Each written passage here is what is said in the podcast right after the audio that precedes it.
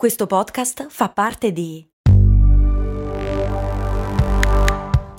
Voice Podcast Creators Company.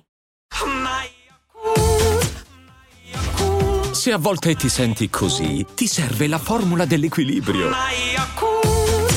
Yakult Balance, 20 miliardi di probiotici LCS più la vitamina D per ossa e muscoli. Grazie a tutti i nuovi patron che sono tantissimi, Giovanni, Frex, Pierpaolo, Andrea, Elena e Giulia. E rispondo a un patron che mi ha chiesto, anche se non ha scritto il nome poi nell'elenco per cui maledizione non mi ricordo il nome, ma chi ha inventato il sushi e chi ha pensato di creare l'all you can eat? Cose molto, cose molto, cose molto umane.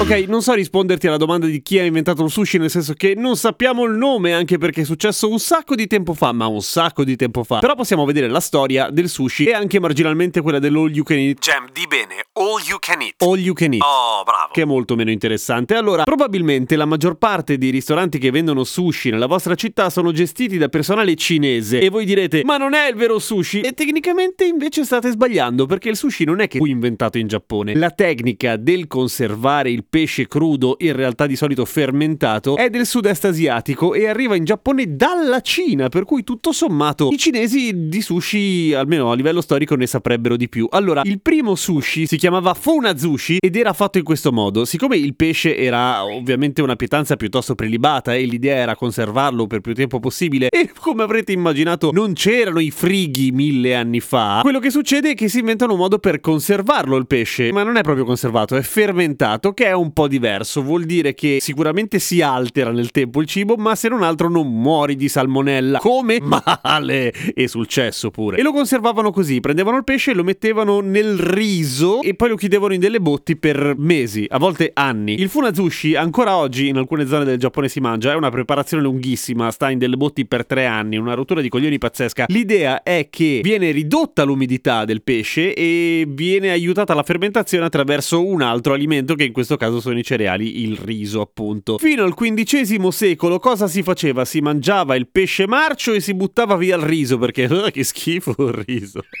Poi a un certo punto intorno al XV secolo appunto perdono qualunque pudore e iniziano a mangiare anche il riso pieno di pesce marcio. Tutto cambia intorno al 1700 quando viene scoperto che l'aceto aiuta molto meglio del riso a fermentare il pesce, o meglio, più che altro ci si mette di meno. Ora qua ci sono una serie di racconti che cambiano un pochino versione. Allora, questa è la storia tradizionale del sushi. Qualcuno dice che il sushi vero e proprio, cioè il pesce crudo così com'è, o meglio, il fatto che sia buono il pesce crudo così com'è, viene scoperto quando viene mangiato il funazushi prima che sia pronto. Da chi? Da persone impazienti. Altri invece pensano che sia nato perché i pescatori che non facevano in tempo a riportare il pesce a terra e dovevano mangiare in pausa pranzo, povere bestie, si portavano il riso a bordo tipo nella schiscetta. Schiscetta sono lombardo, mi sa. E poi dicevano che palle il riso, non sa di un cazzo, cosa ci metto? Proviamo col pesce crudo.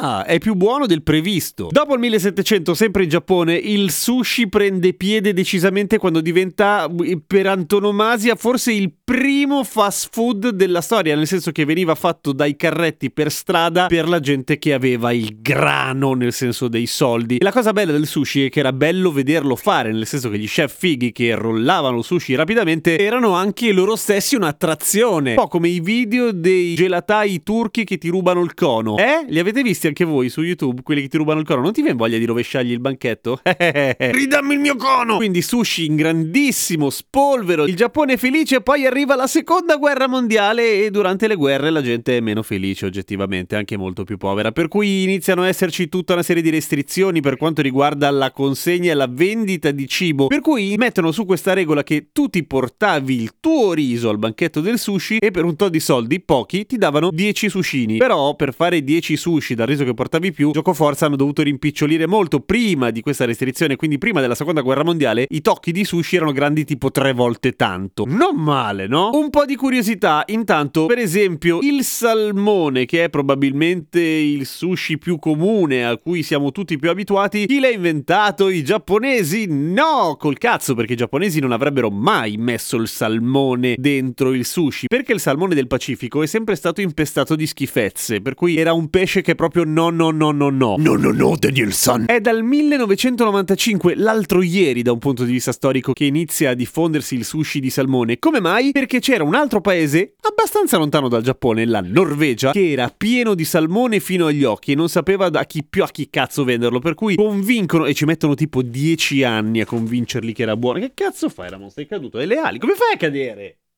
Ramon, stai bene?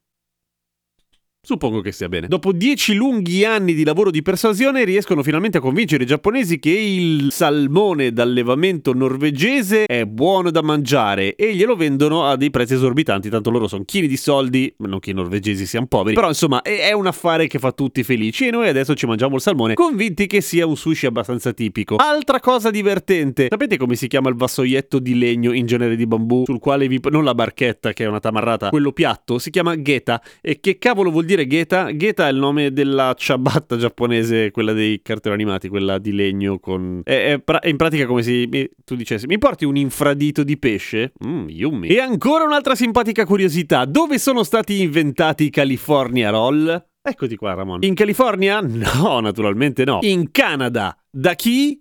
Da un giapponese, però, questo sì. E perché fu inventato lì? Allora, i roll p- prevedono che l'alga sia fuori, ok? E però la gente, soprattutto i canadesi, schifavano tantissimo le alghe. Allora, questo chef giapponese che si chiama Tojo inventa una cosa che è abbastanza banale. Rolla tutto dentro l'alga e poi ci appiccica fuori uno strato di riso. E la gente dice, oh, non c'è l'alga, non si vede. Ah, questo è buono. Chi lo mangia in particolare? I californiani che arrivano lì nel suo rinomato ristorante. Per cui diventa il California Roll.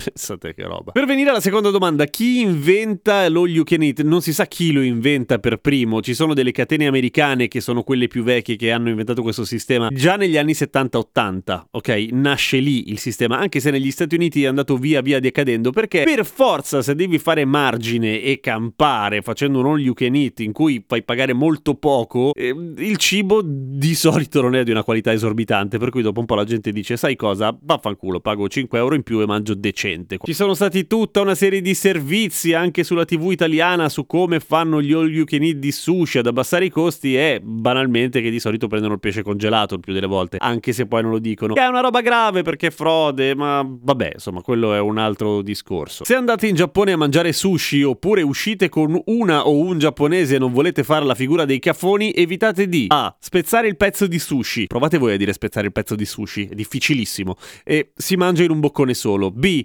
non si aggiunge il wasabi, che peraltro non è wasabi come abbiamo raccontato in una puntata di un sacco di tempo fa. In teoria il wasabi c'è già fra il riso e fra il pesce, semplicemente ci si mette la soia. C, appunto, la salsa di soia, non pucciatelo dentro come se fosse un pan di stelle, bisognerebbe bagnare solamente la parte di pesce, non il riso che assorbe tutta la salsa di soia poi del pesce non senti un cazzo. D, il ginger, il... Ramon, come cazzo gli dice ginger? Il... Si può che devo cercare come si dice ginger.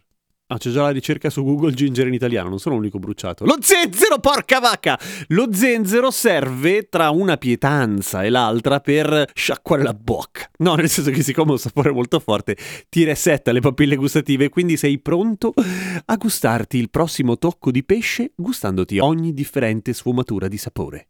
Buon appetito e a domani con cose molto umane.